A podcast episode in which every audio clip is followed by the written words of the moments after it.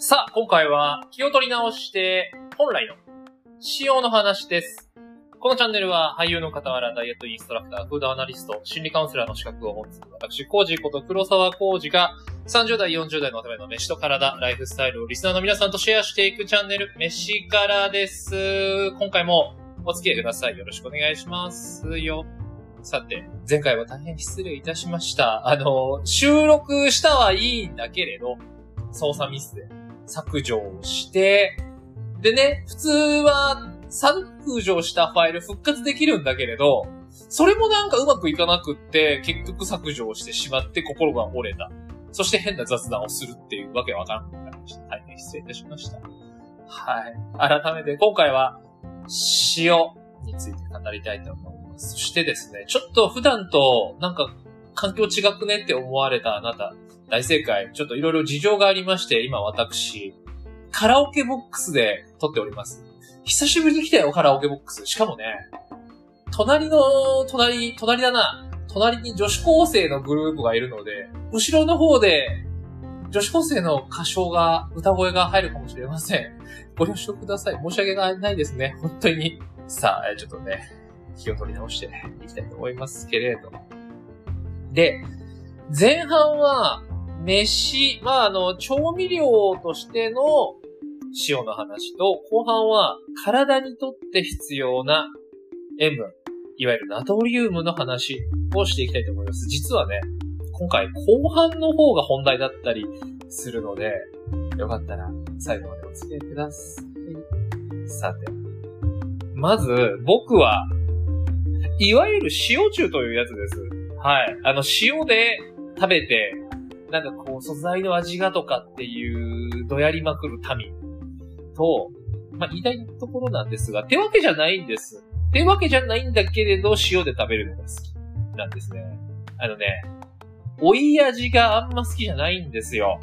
前回もちょっと話したな。追い味。あの、味を重ねることが好きじゃなくて。僕ね、子供の頃、まあ、うちの家庭だったり、あとは僕が生まれ育った町のお店はさ、フライとか、まあ、フライに限らずともなんだけれども、ダバダバダバダバソースをぶっかけて、で、付け合わせのキャベツにもダバダバぶっかけて、なんならポテサラにもぶっかけて、で、そして漬物とかあるでしょ。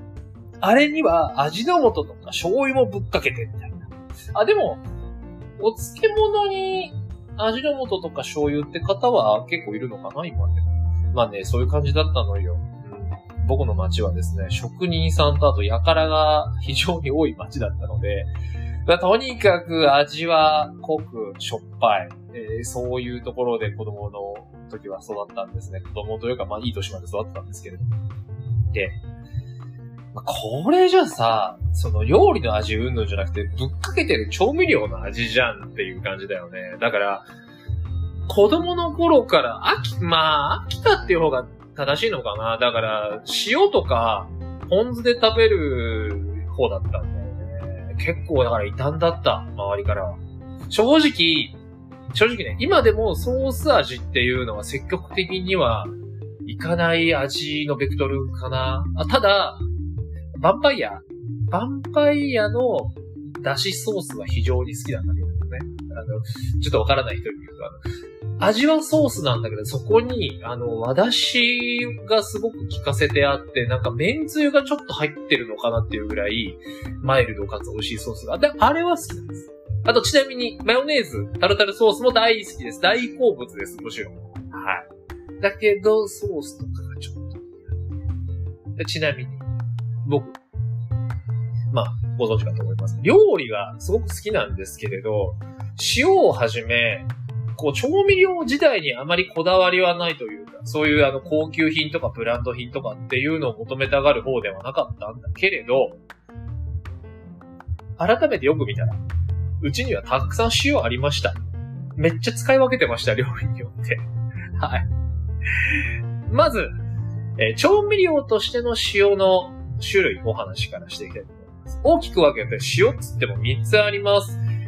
まず1つ目、えー生成塩、そして天然塩、加工塩の3つ。そして1つ目が生成塩。これです。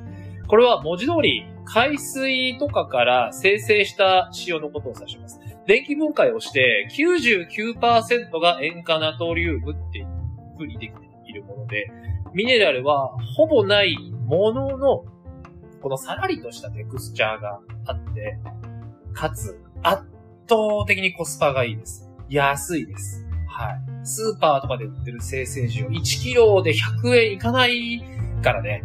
これは安い。よくある食堂とか、まあ、どこの家にも置いてある、あの、赤いキャップの食卓園とかってあるでしょ。あれなんかはこれ、あの、さっさらで固まらない。使いやすいから。大体みんなお家に置いてある塩、これの方が多いんじゃないかな。まあなあね、何より安い、使いやすいっていうのがあるんね。まあ癖もないし、そしてあとガツンとした塩味がひっつくからね。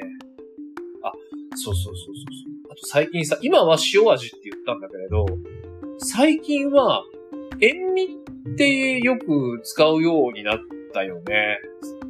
うーん、一般的に。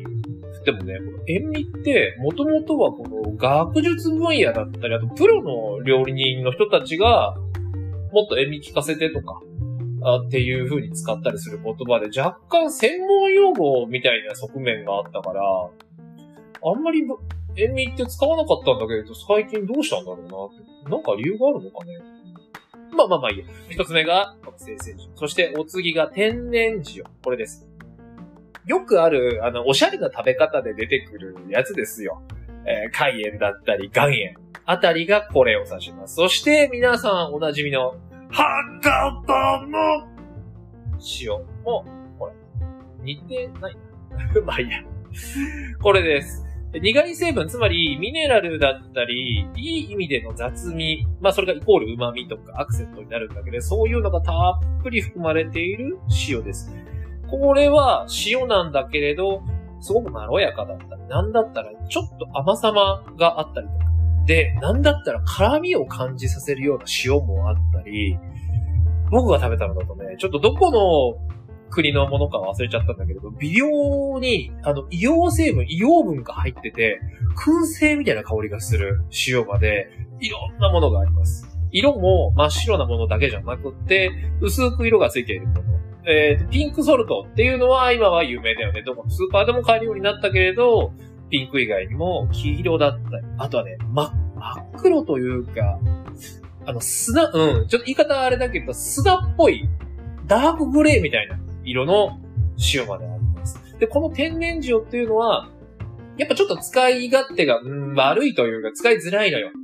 えー、岩塩は結晶状になってて、こうガリガリすらなきゃいけない。そして海塩は、やっぱこう、しっとりしてるから、そのまま放置とかガッチンガッチンに固まっちゃう。で、サラサラしてないから料理にパラリっていう使い方もちょっとしづらい。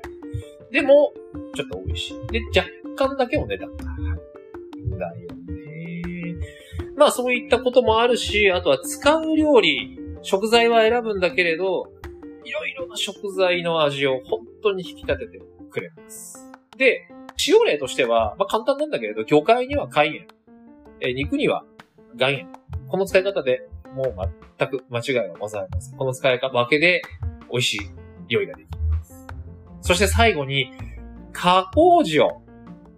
これは文字通り加工してあって、えっ、ー、とね、混ぜ物っていうとちょっとね、表現があれなんだけれど、いろんなものがブレンドしてあるものだったりがします。わかりやすく言うとね、だから塩というより、調味料、あの、粉末調味料の類に近いかもしれません。もちろん、味塩とか、文字塩っていうのもこの塩のうちの範疇です。あとは抹茶塩とか、まあでも抹茶塩ってあれただ塩に抹茶混ぜただけだから、加工塩と言っていいのかどうかわからないけれど。ただまあ最近は燻製塩だったり、フレーバーいろんなのついてるたくさんだよカルディとかあの D& デルカとか行くとね、おしゃれするんだけど、たくさんあります。だいたいこういうの使い切んないんだよ。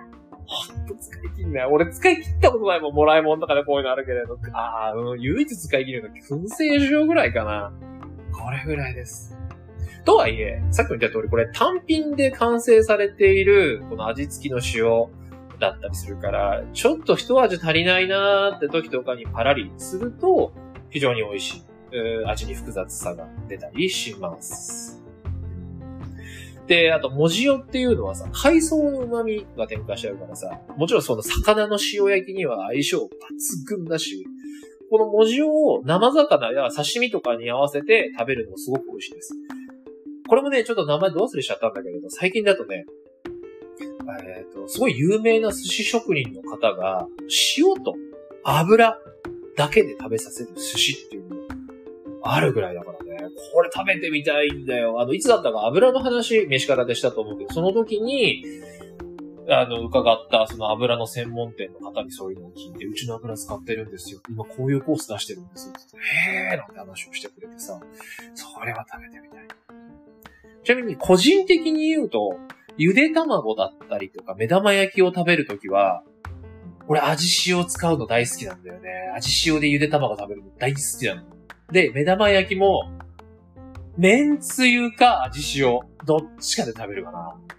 味塩ってやっぱ旨味調味料が入ってるからね、やっぱパラッとするだけで美味しいです。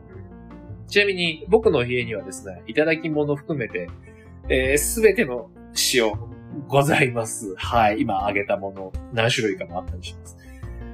でもね、だからこういうことを言うと、なんだろう、片方がいいのかなってなるんだけれど、岩塩とか海塩とかってほんと好みだからさ、ただ、味塩はあった方が俺はいいかなと思う。さっきも言った通り、旨味が添加してあるから味が決まりやすいし、やっぱゆで卵につけても美味しいしね。なん、なんだろう。そうだね。うん。俺味塩ってすっごい便利だと思う。意外と味塩ない家多いんだよね。うん。俺の周りだけ、みんな言わずもがなですが、当たり前なんだけれど、誰のお家にも塩と胡椒ぐらいはまずあるし、必須なんだけれど、昔から言われてるよね。塩分。取りすぎダメですよと。減らせとか、血圧がとか、むくみが、喉が渇くとかって言うじゃないですか。で、ここからは後半かつ、まあ、今回僕がメインでどうしても話したかった話題になっていきます。ついてきてね。よろしくお願いします。ズバリ何を言いたかったかっていうと、俺たち、その塩、本当に足りてるかって話なんですよ。そして、ここからの話は、あくまで僕個人の見解です。あくまで健康な人っていうのが前提の話このね、血圧云々の話っていうのは、結構遺伝だったり、習慣、そしてストレスからの影響っていうのもすごく大きいんです。もちろん体調だったり、何らかの病気、あとはその病気の治療中だったり、そして今飲んでいる薬によっては塩分、このナトリウムの影響っていうのが何だったら命に関わることもあるので、えー、そういった方は、まずその塩分を取りすぎで取ってみようとか、取らないとか、そういう話以前に、えー、いつものその自分の、あの、気をつけていることを絶対に守ってください。そして何か思ったら、お医者さんに必ず相談をしてみてください。まずそれが大前提としてです。さっきも言った。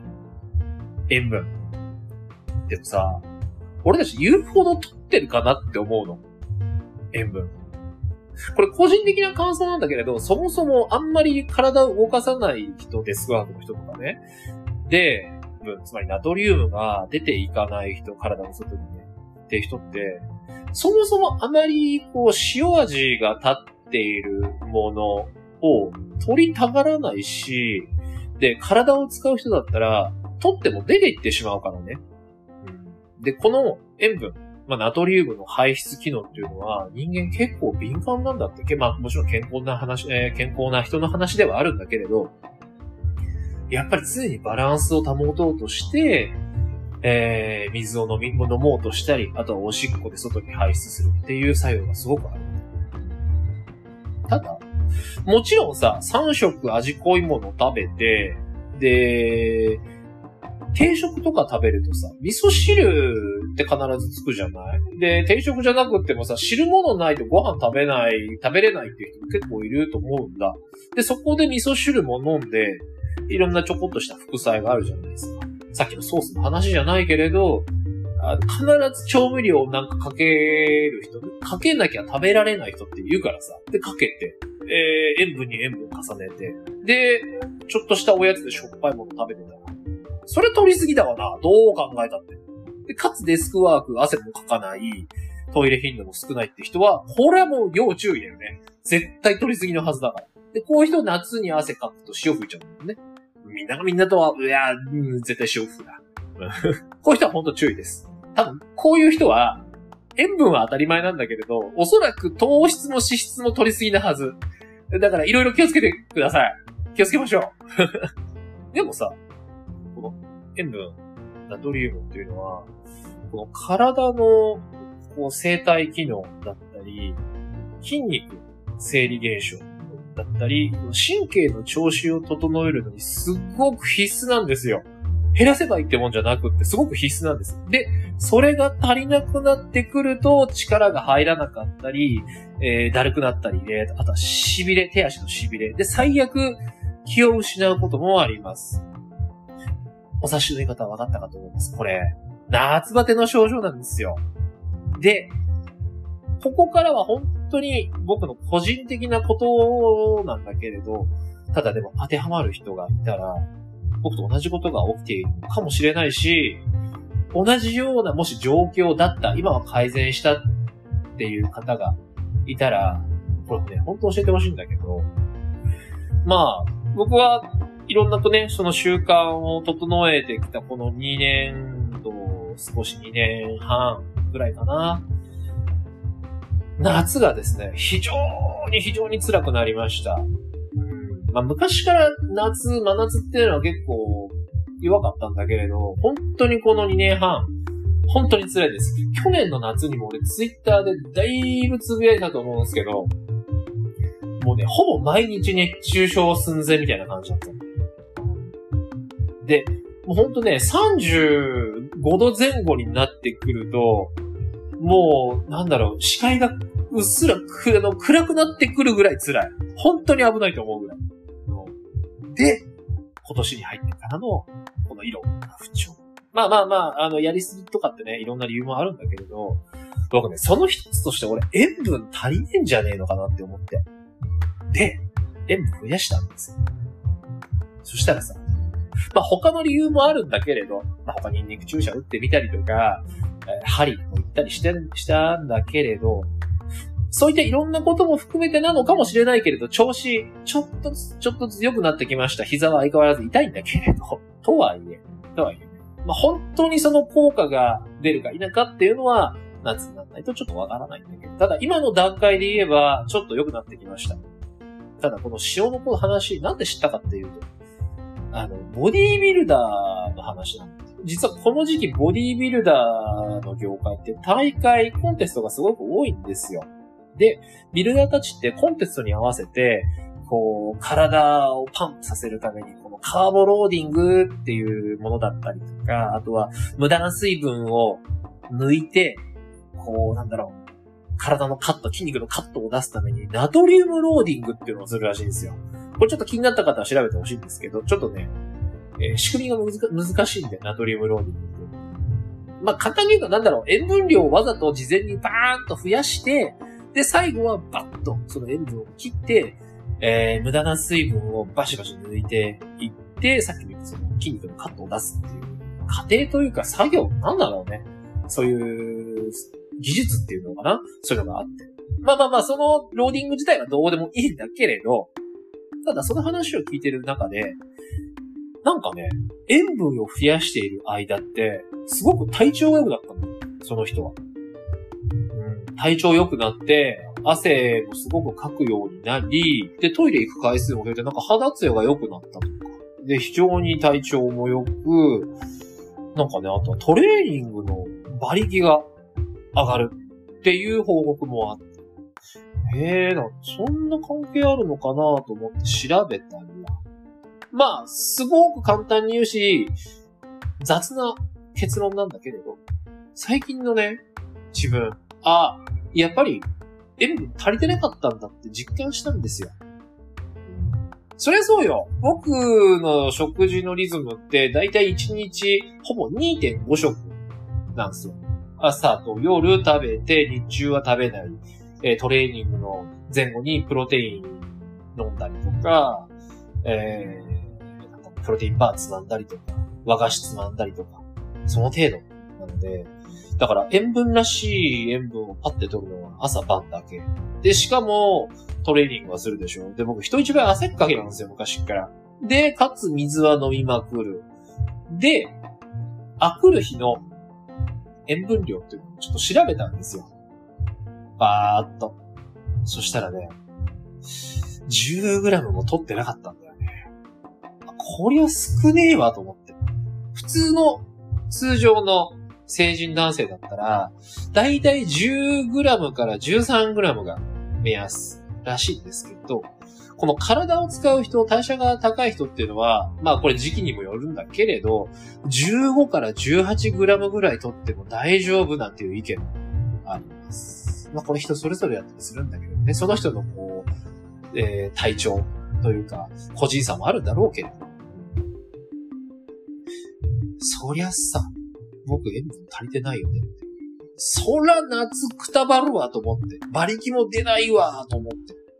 夏も筋トレ出た、出なかったの。でもあれに関しては、あもう夏バテだからもういいや、開き直ろうと思って。それに関してはそこまで気にはしてなかったこのね、そのトレーニング中の馬力ってね、糖質はもちろんなんだけれど、でも今、よく思い返せば、塩分だったり、あとカリウムが足りないと、わかりやすく力出ないのよ。馬力が出ない。踏ん張れないのよ。力が入らないの。で、なんでそれ思い出したかっていうと、僕ね、モデルをやってた時代、スチール、写真のお仕事するときってやっぱさ、シュッと見せたいわけじゃない。で、むくみとかを撮りたいから、もう前日は昼からご飯、もちろん抜いて、で、サウナ行って、水も取らずに寝て、で、朝起きて、もう締めでランニングをして、それで一汗をかく、かいて、もう、げっそりじゃないけれど、抜いて抜いて抜きまくっていくんだけれど、その時のね、朝ラン、全然力入んないの。全然ね、なんだろう。前に進む馬力がないのよ。下手すると、つ、足つっちゃうしね。もう足つって走るとこじゃねえや、これ、みたいな。しかも、この状態になると、毛が非常にしやすくなるらしいです。今言ったように、つったり、最悪肉離れも起こすんだって。で、もちろん内臓も筋肉で構成されているから、うまく内臓も働かない。ってくると、あれ。あれあれあれあれ、なんだか。まるで、今の俺じゃね？っていうわけでさ。もう自分で調べたらやるっきゃねえと思って。まあそういうわけで、だから最近は塩分増やしてます。本当に。えー、ご飯食べるときには必ず汁物、味噌汁とかスープ添えるようにしたし、納豆には、今までも麺つゆそれなりの量使ってたつもりだったんだけれども、どっぷり使うようにしました。で、日々飲むアミノ酸、BCAA とか、あの類のものには、肝炎入れるようにしました。ちなみに、このね、まあ、僕はマイプロのレモン味の BCA がお気に入りなんだけど、これにこの肝炎入れると、すげえうまいの。お世辞抜きで。塩レモン。すっげえうまいのよ。だからすごくこう自分では楽しんでできてるんだけど、去年は塩タブレットをもしゃもしゃ食べてたんだけれど、あっちよりもね、やっぱこの塩レモン BCAA のがなんか調子がいいみたい。というわけで、今年の夏はなんとかちょっと塩の量を様子見ながら乗り切りたい。乗り切れればいいなって思ってます。なんかいけそうな気がするの。もう、全然大丈夫っていう風にはいかないだろうけれど、ちょっとね、これうまくいったら、今年の夏には、またこの飯からでしょ、あの話をしたいね。本当に。塩です。塩大事です。というわけで今回は、塩の話をしていきました。まず、飯、食べ物には良い塩。つきものだよね。ね、ラジオ食堂で取り上げられていたいろんな粉末調味料。